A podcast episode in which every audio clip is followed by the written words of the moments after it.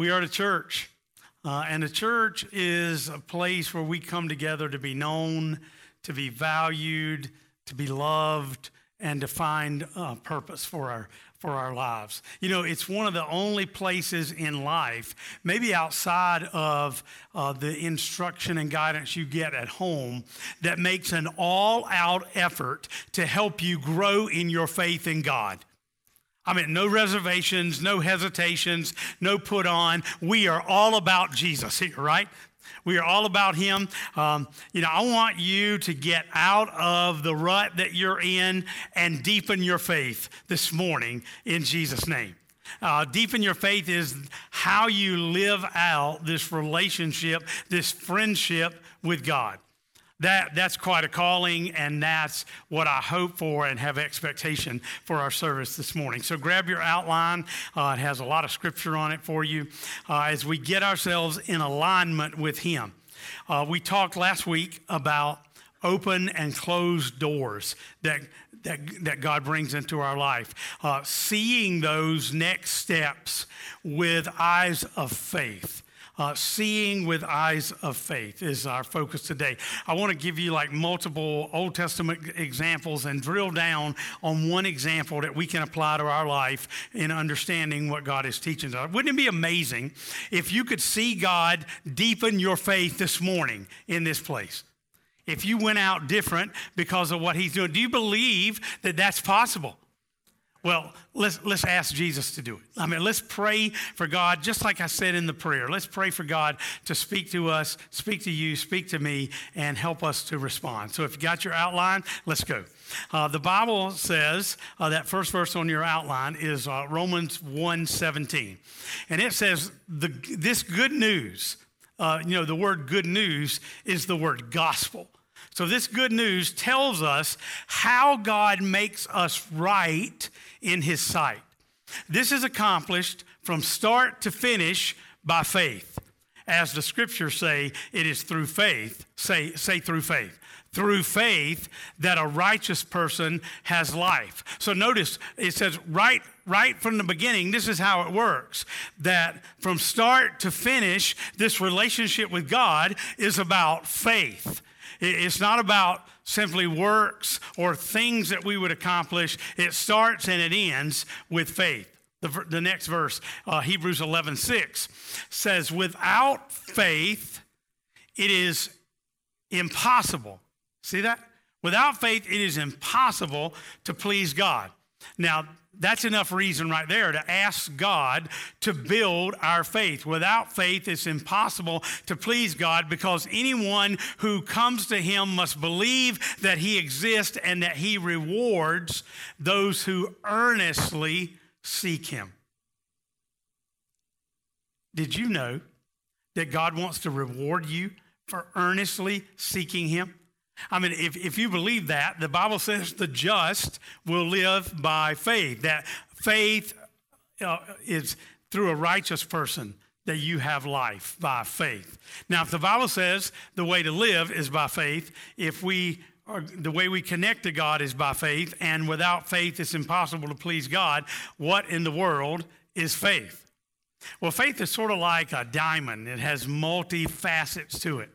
And one of the evidences, one of the elements of faith that I want us to start off with is, is this, this definition. Faith is seeing from God's point of view. You, know, you ever had something in your, in your life where you saw something differently and you said, I never saw that before. I just didn't see it. Faith is seeing from God's point of view. Now, I'm going to come back to that, but first, I want to talk about, uh, like, briefly, what faith is not. Uh, sometimes it helps us to know what faith is not so that we can then understand what it is. So, faith, several things on the outline there. Faith is not desire. Like if you wish for something, you can you can hope for it, you can pray for it, you can desire it, even crave it, but it doesn't mean that it's faith. Faith is not just desire. Desire might lead you to faith. You might desire that, but desire alone is not faith. It's like the kid that wanted a car. This teenager, he wanted so bad to have a car. Well, that was his number one goal. That was his desire, but it wasn't faith. Faith and desire are not necessarily the same thing. Faith is also not pretending that something is true that is not true. I mean, I could have some butter up here and I could tell you all day this butter is chocolate. And I have faith that it's chocolate. Now, it doesn't matter how much faith I've got, that butter is not chocolate. Uh, faith is not psyching yourself up and pretending that something is that is not really true. Uh, you're not conning yourself into believing something. Faith is not desire. Faith is, uh, is not just, um, you know, believing something. Faith is not a feeling. Faith is not a feeling. In fact, feelings often get in the way of faith because you feel a certain way and you want to go that way and you want to do this thing, and feelings uh, are what we tend to rely on sometimes instead of faith, right? A lot of times, faith says, I'm, I'm going to move ahead in spite of my feelings. I'm going to do the right thing in spite of my feelings. That is faith, not just feelings. Last one that's not faith is not bargaining with God. Faith is not bargaining with God. It's, it's not to say, God, if you'll do this, then I'll do that. Lord, if you do this, then I'll do that, like a bribe or a bargain with God. That's not faith. We're going to look at um, some pictures of faith that is a way of seeing. Faith is a way of looking at the world from God's point of view. It's having God's perspective. So, what is faith? Hebrews 11:1 1 says, "What is faith? Faith is the confident assurance that what we hope for is going to happen. Not might happen, not hopefully happen, but what we hope for is going to happen and to be certain of the things we do not yet see. Well, would you just like circle that if you got a little pencil there? Uh, circle that we do not yet see. So faith is being certain of things that you haven't seen yet. It has to do with vision, like inner vision, like heart vision. The Bible says that faith is a way of seeing. Now, it, I'm sure you realize that there's more than one way of looking at things. Certainly, if you're married, right? There's more than one way of looking at it. If you have kids, there's more than one way of looking at things. Sometimes there might be dozens of ways uh, of looking at things differently. But what really matters is not how you see it, not how I see it, but how does God see it? How does God view it? Faith is learning to see things from God's point of view, having his vision. Now, like the, one of the master verses in the Bible on this idea is Ephesians 1.18. Ephesians 1.18 says, I pray that the eyes of your heart will be flooded with light so that you can, what? See. So that you can see, so that you can see the wonderful future that God has promised to those he called. Notice what he's talking about. He's talking that he that your eyes, the eyes of your heart would be opened. We we sing that sometimes, don't we? Open the eyes of my heart, Lord. Open the eyes of my heart. I want to see you. See, what, is, what does that mean? What is Paul talking about? The eyes. Uh, do, my, do, do your heart, does your heart have eyes to see? What this verse is talking about is so important that there is an unseen realm in the world that is more real than the seen realm.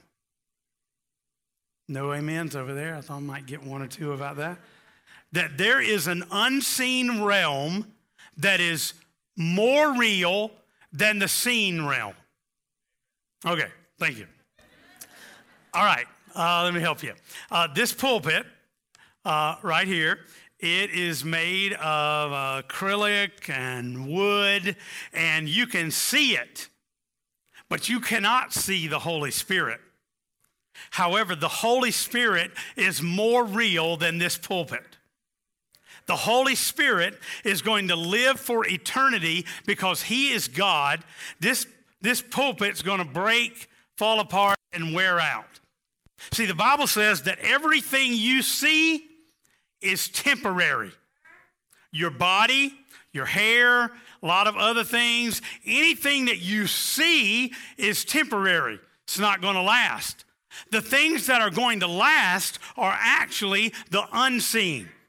And that's where the faith realm comes in. The Bible has a lot of different examples for us about seeing with spiritual eyes, seeing with our heart. I'll, I'll give you just a few and then we'll land on one.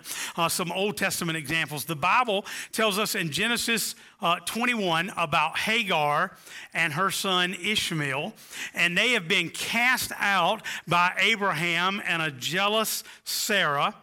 So Hagar and her son are sent out into the desert, and she's there in the desert with no water. And she realizes that she and her son are going to die. Hagar calls out to God in the middle of the desert and she goes, Lord, don't let me watch my child die. All of a sudden, the Bible tells us God opened her eyes and she saw a well of water in the middle of the desert and they lived. God opened her eyes.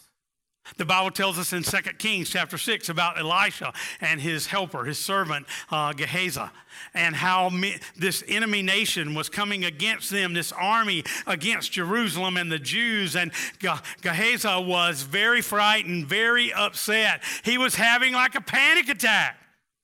And Elijah says to Ge- Gehazi, I don't want you to be upset. And then he prays, Lord, open the eyes of my servant. All of a sudden, Gehazi's spiritual vision is opened up and he sees a realm of angels surrounding the city of Jerusalem. And all of a sudden, he wasn't scared anymore. it's pretty good. You wouldn't be either if you saw a realm of angels around you. God opened his spiritual eyes. The Bible tells us in Genesis 13 that God takes Abraham up on a hill and he says, Look at the stars. And he says, Just imagine this is going to be your heritage, your ancestry. These are going to be the number of people in your nation, as many as you can count, and even more. The Bible says God opened his eyes. He had a moment of spiritual clarity. New Testament, after the resurrection.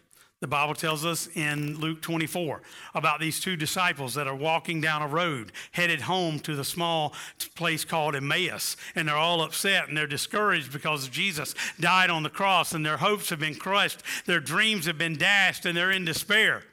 All of a sudden, Jesus comes along walking with them, and they have a conversation, and they invite him in for dinner, and they don't recognize who he is, and they sit down. And when he blessed the bread, when he blessed the meal, it says, God open their eyes. And all of a sudden, they realized Jesus was in their midst. See, that's what God wants to do in you. He wants to open the eyes of faith. Jesus is here, Jesus is with us. God has a plan much bigger than my plan for my life. So here's what I want to do couple things. I want us to look at what happens when you look at th- things with the eyes of fear and what difference it makes when you look at it with eyes of faith.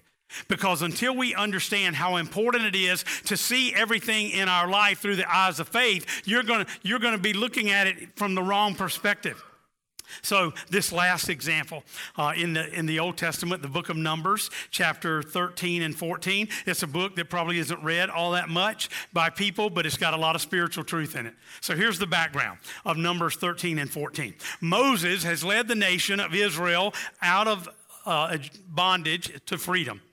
He got them free from Pharaoh and from the Egyptians, and they crossed the Red Sea.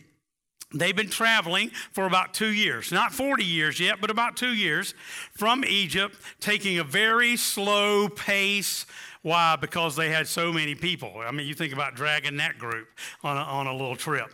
Uh, and so they're slow and they're making their way, and they come to this place called Kadesh, Kadesh Barnea. Kadesh Barnea is a little place that's kind of a, on this side of land, and then on the other side was what God had told them was the promised land. This was land that had been promised to them for 400 years, and that they would have their own country, that they would have freedom, and they would be free from slavery. When, when they got to the edge of the water before they go in. Moses says, I'm going to pick 12 guys to go in and spy out the land for us, and they're going to do a little reconnaissance. They're going to check out what's going on and do a little fact finding. So 12 spies are chosen by Moses, and they're sent to go visit. Aren't you excited? It's like a show, man. You can just see what's happening there. These spies are out there, and it's incredible. Uh, the, two of the spies come back, two of the 12, and they say, It's amazing.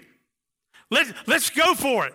It's ready for the taking. God has given us truly the promised land. Those two spies were named Joshua and Caleb. The other 10 spies come back and they say, Yeah, it's a great place, but. And they have this whole list of problems that we can't do it. They're not seeing with eyes of faith, they're seeing with eyes of fear. Now, you know Joshua and Caleb, but there were some other guys. Listen to some of these other names. Uh, any of you going to name your children Shaphat? No, nobody. Igal, Palti, Gaddiel, Ammiel, uh, Nahbi, uh, Shammua, not the whale, but you know, Shammua. Uh, and then you got Caleb and Joshua. Here's the point nobody remembers the negative guys. Nobody remembers the negative God. Nobody remembers the critics who say it can't be done. The only people who get remembered are the guys who say, let's go in God's name. Let's have eyes of faith. With others, they had eyes of fear. Now, because they failed to see with eyes of faith, that, listen to me, that entire generation missed God's purpose for their life. God said, okay, you fail the test, you can wander around the wilderness for the next 40 years until you all die. Somebody the other day told me 68 people die a day for 40 years. Think about that. I don't want that to happen in your life. I don't want you to wander in the wilderness for 40 years and then die simply because you didn't learn to see with eyes of faith. Now, what happens when you see with eyes of fear? Over against seeing with eyes of faith. I'm going to give you five things quickly. Look at it with me. Write them down. First, five things that happen when you see with eyes of fear, and they're all here in Numbers chapters 13 and 14. Number one, we exaggerate our difficulties. We exaggerate our difficulties. Now, here's the amazing thing God has just delivered them from Egypt, right? From the most powerful nation in the world at that time. And yet now they're worried about some little local tribe in this, in this nation right across the stream from where they are. And they're worried about somebody else, how quickly they forget, how quickly we forget, right? When you look at your problems with eyes of fear, the problems get bigger. The more you look at your problem, the more exaggerated it gets. Oh, I can show you. Somebody criticizes you about something, and pretty soon the whole world's against you. You got a little criticism, and it grows by proportion. Numbers 13, 27, and 28. Here's the negative report. It's a magnificent land, said the negative spies, but it's a magnificent land, but the people living there are powerful and their cities are fortified and large. What's more, we saw Anakim giants there. Now, you know, that's not Anakin of the tribe of Skywalker and the force was with them and all that stuff. You know, sorry, that's another story. Um, a little confused there. Um, the next verse Numbers 13 31 says, The spies said they'd crush us. So the majority report of the spies was a negative. I want to tell you something. The majority report is almost always negative. The majority report is almost always anybody who's going to get something done in the world uh, is going to have to go against the majority report because the majority of people are going to be looking with eyes of fear rather than eyes of faith. Come on. They said, We see these people and they would crush us. That word there, that Hebrew word is actually akel, A K A L, and it means to devour or to be eaten up. They said, they're going to eat us alive. They're too strong. They're bullies. They're tyrants. They're going to take us on and we're going to be crushed. Only two spies have faith Joshua and Caleb, and yet the people always trust the minority, right? No. They listened. Uh, you know, the world is more, there are more people in this room uh, in the world around you, in your life, that are worriers rather than faithful, to have faith in God. I mean, if you're going to listen to people out around you, they're going to be a lot more worriers that are filled with fear and negativity rather than people that are positive. Do you know that negative attitudes are contagious? Don't raise your hand. We get that, don't we? You know, everybody's excited to go into the promised land, but it was only when 10 come back and say we can't do it that everybody changed their mind and began to get infected with this negative attitude. So here's what's ironic. It says this place is filled with giants and we can't take them on and they're too big for us and too powerful. 38 years later, when they're getting ready to go to go in to the promised land, you know what the enemy said? The enemy said, "We have lived in panic for almost 40 years." Because we heard about the 10 plagues of Egypt and we heard what God had done against the most powerful leader in the world, Pharaoh, and, and we were scared to death and we were ready to surrender. But they needlessly walked around for 40 years. See, we exaggerate our difficulties. Second thing we do with eyes of fear is we underestimate our own abilities. We underestimate our own abilities. We exaggerate the problem and then we underestimate ourselves. Numbers 33 13. We seem like grasshoppers in our own eyes and we looked the same to them. You want to talk about low self esteem, man. They're saying we're bugs, we're grasshoppers. They're going to eat us for lunch. We can't do it. We saw ourselves like grasshoppers in their own eye. I mean, that is a bad self image, right? And we look the same to them. I mean, how do they know how they looked to the enemy? They didn't. But there's a word for that. Is the word is called projection. Projection is where you project your fears on everybody else. You project your fears like everybody else is thinking about you the same way. They're projecting their fears. They've been slaves for 400 years. They've been freed for just a little while, and they are mentally enslaved, helpless, and they see themselves in bondage. They're enslaved not by Pharaoh, but by their own head, their own heart, by a self concept.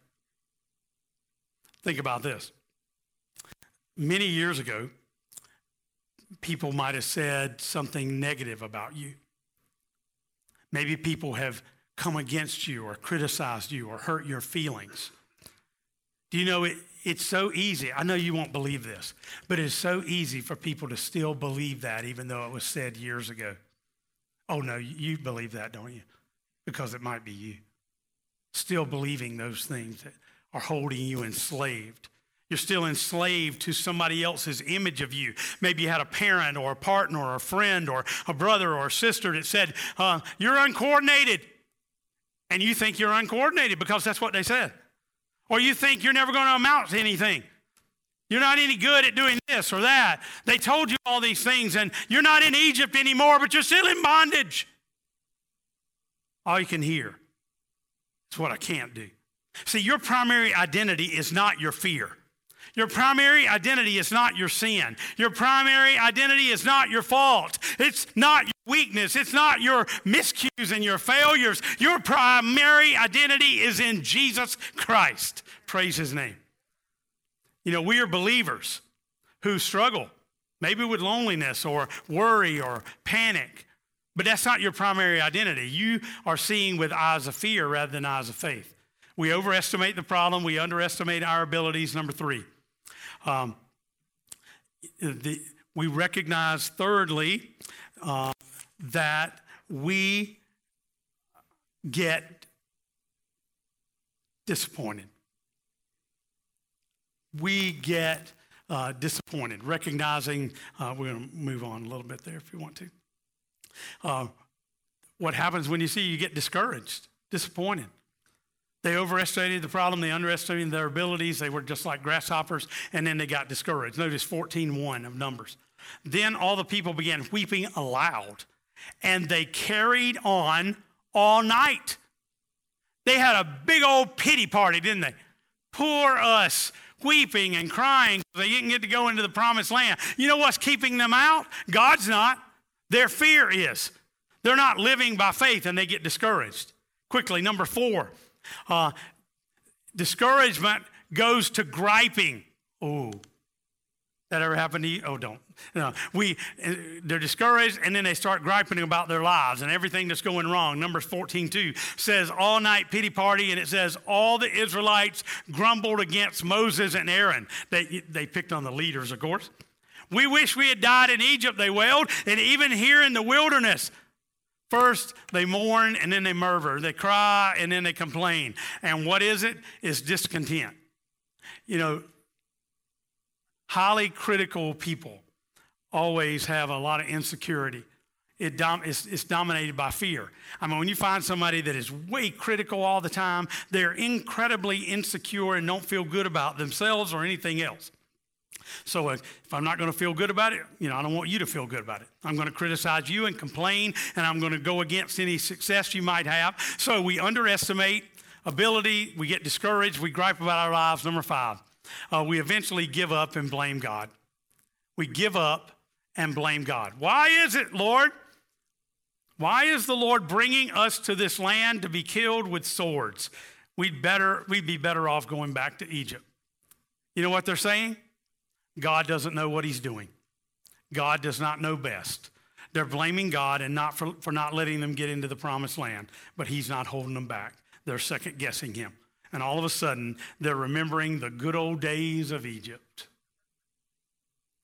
The good old days of Egypt? 400 years of slavery? Why would anybody want to go back to Egypt? It was slavery, it was, but it was safety. You ever, you ever thought about safety slavery?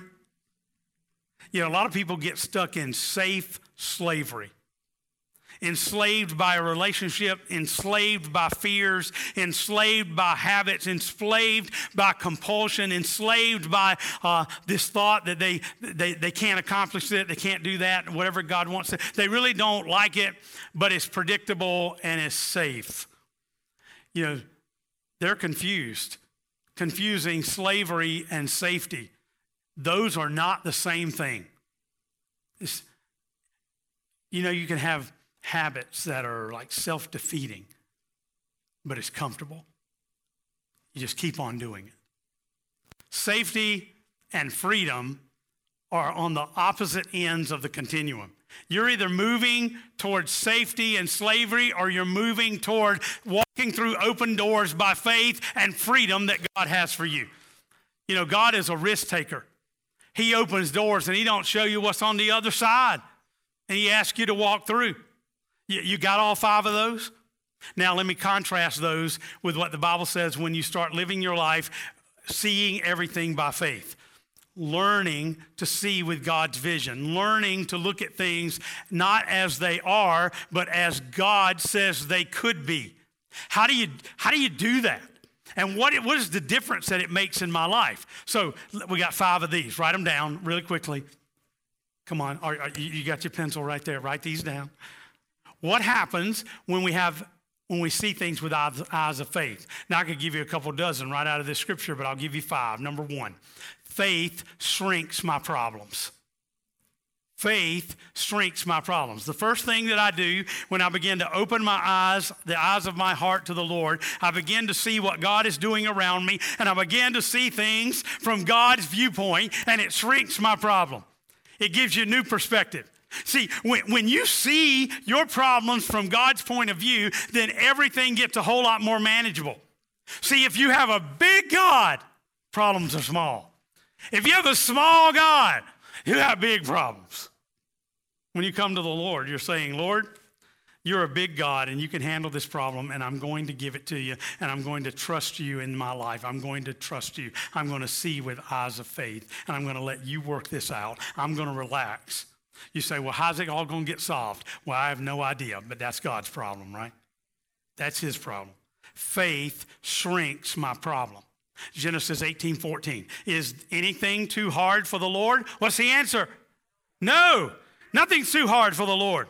Luke 137, Jesus says, For nothing will be impossible with God. I have a friend that told me one time that he had a dictionary in his office and they took the dictionary out and he found the word impossible and he cut it out of the dictionary. Why'd you do that? Because if it's not in God's vocabulary, I don't want it in mine. Nothing is impossible with God. Faith shrinks the problem. Number two, faith opens door, opens the door for a miracle. Faith can move mountains. I mean, if you study the Bible and you study uh, the scripture, you find that every time that God moves on the earth and does a miracle, it's because somebody believed. Faith opens the door for miracles. Mark 11. Have faith in God. If you have faith in God, you will you don't doubt. You could tell this mountain to get up and jump into the sea, and it would. Whatever you ask for in prayer will be yours if you only have faith. What's he talking about? telling a mountain to jump into the sea? Well, see, God has set up the universe in kind of a, a, perspective of laws, and the law of faith is actually higher than the law of nature.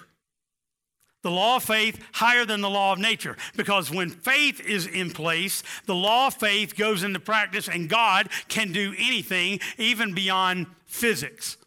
It makes no sense for him to say, throw this have faith and the mountain will jump into the sea. But what he's trying to tell you is there is nothing impossible for God. That faith trumps everything. What's the mountain in your life? What's the mountain that needs to be moved? What's the thing that you are weighing over in your life? This thing that you think will never be moved. It's never going to change. It will never move. What is the mountain in your life that you're saying it, it, it's already decided?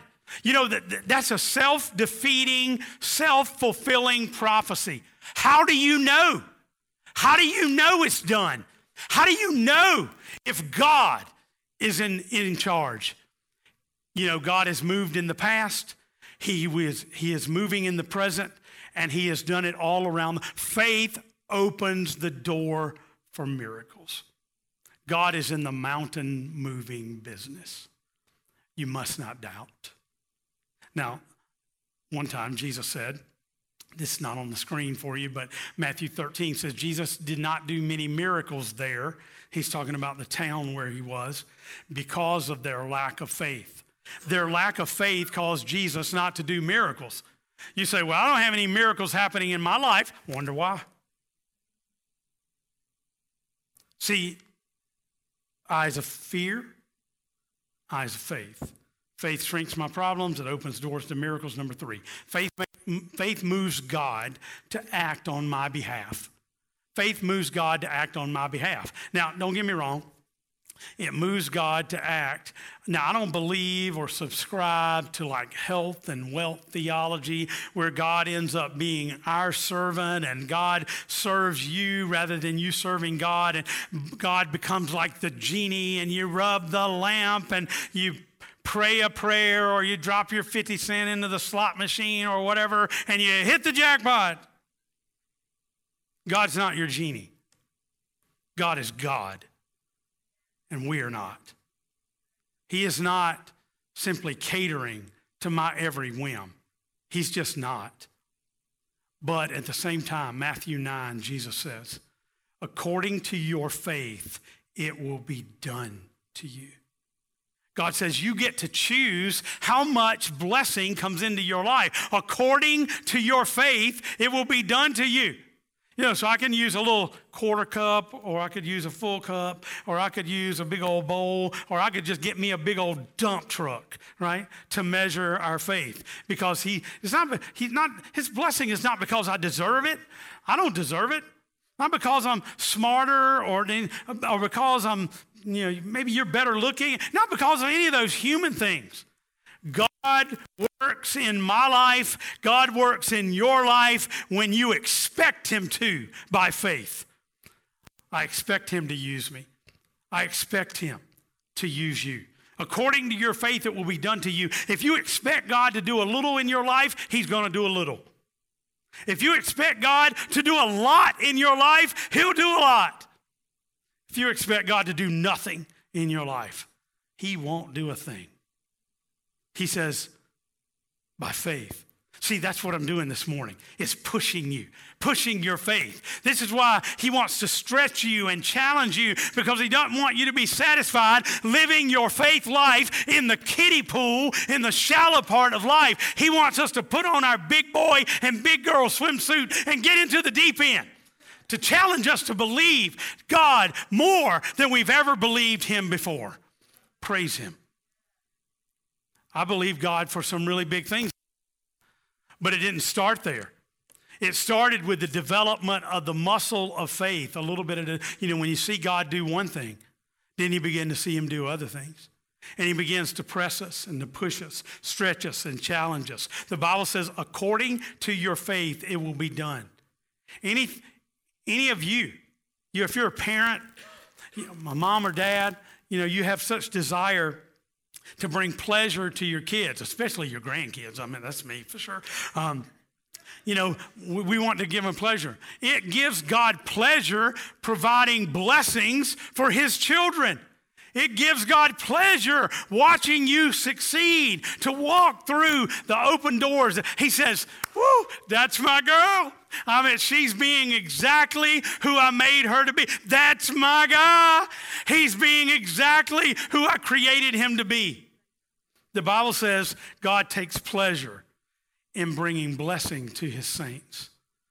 According to your faith, it will be done to you. See, the problem is that we think the wrong thing moves God.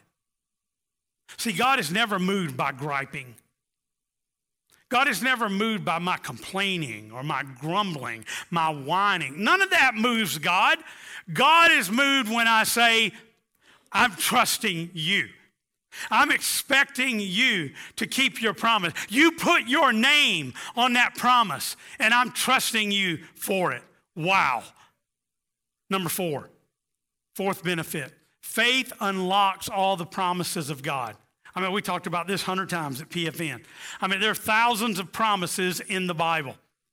The Bible is full of it, cover to cover, thousands of promises. They're like blank checks waiting for you to claim them. And if you want to be a person of faith, you want to be a man of faith, a woman of faith, you must learn to trust in the promises of God.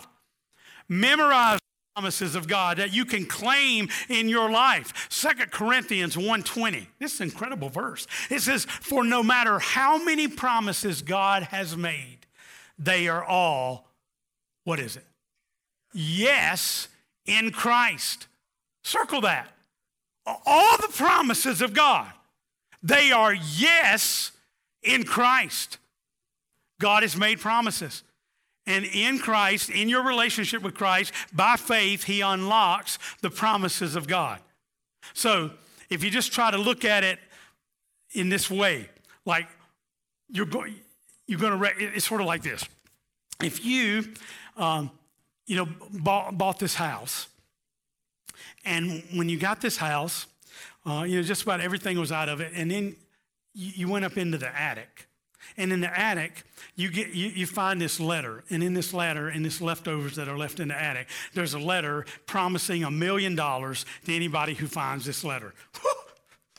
that, that'd be awesome, wouldn't it? It'd be useful, though, if you knew who wrote the letter, right? I mean, what good's the letter if you don't know who's going to guarantee this, this promise that's been given? So I'll give whoever has this letter a million dollars. You can only use it, you can only claim the promise if you know the name, the address, where to find the person making this promise. See, the promises in the Bible only apply if you know the author, if you know the giver of the promise. All the promises of God are yes in Christ. When you know Him, you're hooked to the promise. You know Him personally because He's the guarantor of the promises of God. And faith unlocks those promises. Last one, number five. Get to the end. Number five. Faith gives me the power to hold on in tough times. Faith It gives me the power to hold on in tough times. Now, why is that important? Because faith doesn't always get you out of the problem. You know that, right? Faith often takes you through the problem. Faith doesn't always take away the pain, but faith gives you the ability to handle the pain. Faith doesn't make life easier and like nothing is ever going to go wrong again. We remember you always may have pain and suffering, but faith gives you the ability to handle it. Uh, it might take, not take you out of the storm, but it will calm you in the midst of the storm. Uh, I remember reading stories about this woman named Corrie ten Boom, who was a young woman who was in the Nazi death camps in Auschwitz. She said that the people who lasted in those camps were those who had the deepest faith. Why? Because faith gave the power to hang on in tough times. It provided persistence, resilience. You know, that's one of the most important characteristics that we could teach our children is to be resilient to be resilient uh, by faith. Why? Because nobody gets through life without an unbroken chain of difficulties and failures and mistakes. We all get embarrassed. We all have struggles. We all have pressures. Uh, the people who make it in life are those who are resilient, people of faith. 2 Corinthians 4 8 and 9, Paul's testimony. We are pressed on every side by troubles, but we are not crushed and not broken. We're perplexed. That means we're confused and we don't know what to do. We're perplexed, but we don't give up and quit. Amen? We're attacked, but God never abandons us. We get knocked down, but not knocked out. We get up and we keep going, resilient through our faith. I, I remember when I was a kid, you know, the, they had the, the Russians and the Americans, they were all trying to get to the uh, get into outer space. And the Russians were a little bit ahead, and they sent this guy up in there. His name was Yuri Gagarin. And Yuri went up there, and when he came back, he said, Oh, it was amazing. I was like an eagle. He said, But when I went up there and searched the heavens, I found no God. Says, I looked for God in the heavens when I was up there, and I did not see there wasn't. And all the atheists applauded. You proved that there is no God. Then we sent up John Glenn. John Glenn went up the Gemini program and he was the astronaut and senator and he went up and he circled the earth three times and he came back down. First interview, you know what he said? I saw God everywhere. I felt his glory in the heavens, the power of the sun, the, the stars. I saw God everywhere. So, which one of them was telling the truth? Both of them. Jesus said, Unless you are born again, you cannot see the kingdom of God. So you can't see what God is doing behind the scenes. You can't see the miracles. You can't see the mighty things that He's doing if you look through an attitude of fear rather than eyes of faith. So, how you, how's your faith going to grow?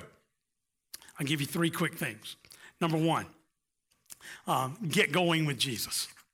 Get going with Jesus. Give your life to Christ today. Trust Him and be saved. I mean, if you never open your life to Jesus, there's a simple step. I mean, get going with Jesus. Tell Jesus, yes, I want to know you. I open my life to you, open my heart to you. I want to love you. I'm going to trust you and follow you. I put my faith in you today. You want to start seeing the things that God is up to? Give your heart to Jesus. Or maybe that's where you are. So I would say, number two, get growing with Jesus. Like be discipled. Read your Bible, study the Bible, pray more. I mean, if you already know Him, tell Him, I want to get growing. Jesus, help me to see with eyes of faith, not fear. Help me open the eyes of my heart, Lord. I want to see you. Are you being discipled? Are you growing? You know, all you got to do here at PFN is talk to somebody on staff. Talk to me, talk to one of our staff members, and say to them, I'd love to, to be discipled. Mark that on your, on your communication card there today. And somebody will help you to be discipled, to begin to see with eyes of faith. Last thing, get showing. Get showing Jesus to others. Tell others about him. Tell others, share, shine. Let your personal culture be that people are able to see the light of Christ shining through you. So let's get going. Let's get growing. Let's get showing that faith is how we view things around us. God, God's eyes, God's viewpoint. What would that change for you? What could happen to you if you looked at your life through eyes of faith? Would you bow with me? Lord, thank you for not getting frustrated with somebody like me or somebody like that one that's watching here today or someone seated in this sanctuary. We've blown it a bunch of times. But Lord, we realize that your word teaches so profoundly. There's such a huge difference between looking at things the way I've been looking at them and looking with eyes of faith. Lord, I just tell you today, I know that preaching a message like this, we could just go on our way and nothing be any different. But Lord, what do you want to do with this crowd? What do you want to do with those that are watching? What do you want to do with me? Help us, Lord, to change our ways to not just listen to a sermon and sing a few songs and then go our way and keep looking through eyes of fear. Help us to walk out of here with eyes of faith. Help us to see the open doors, the promised land, the direction that you have for us, and to realize that we don't know what that's going to look like, but we're going to trust you. And we're going to see with eyes of faith. And you shrink our problems and you fill us with the promises of God. What could happen, Lord, if today we laid aside our old ways and chose to look through eyes of faith? I pray that for every person this year, for all of us as we trust you. We give you thanks, Jesus, in your holy name. Everybody said together, Amen.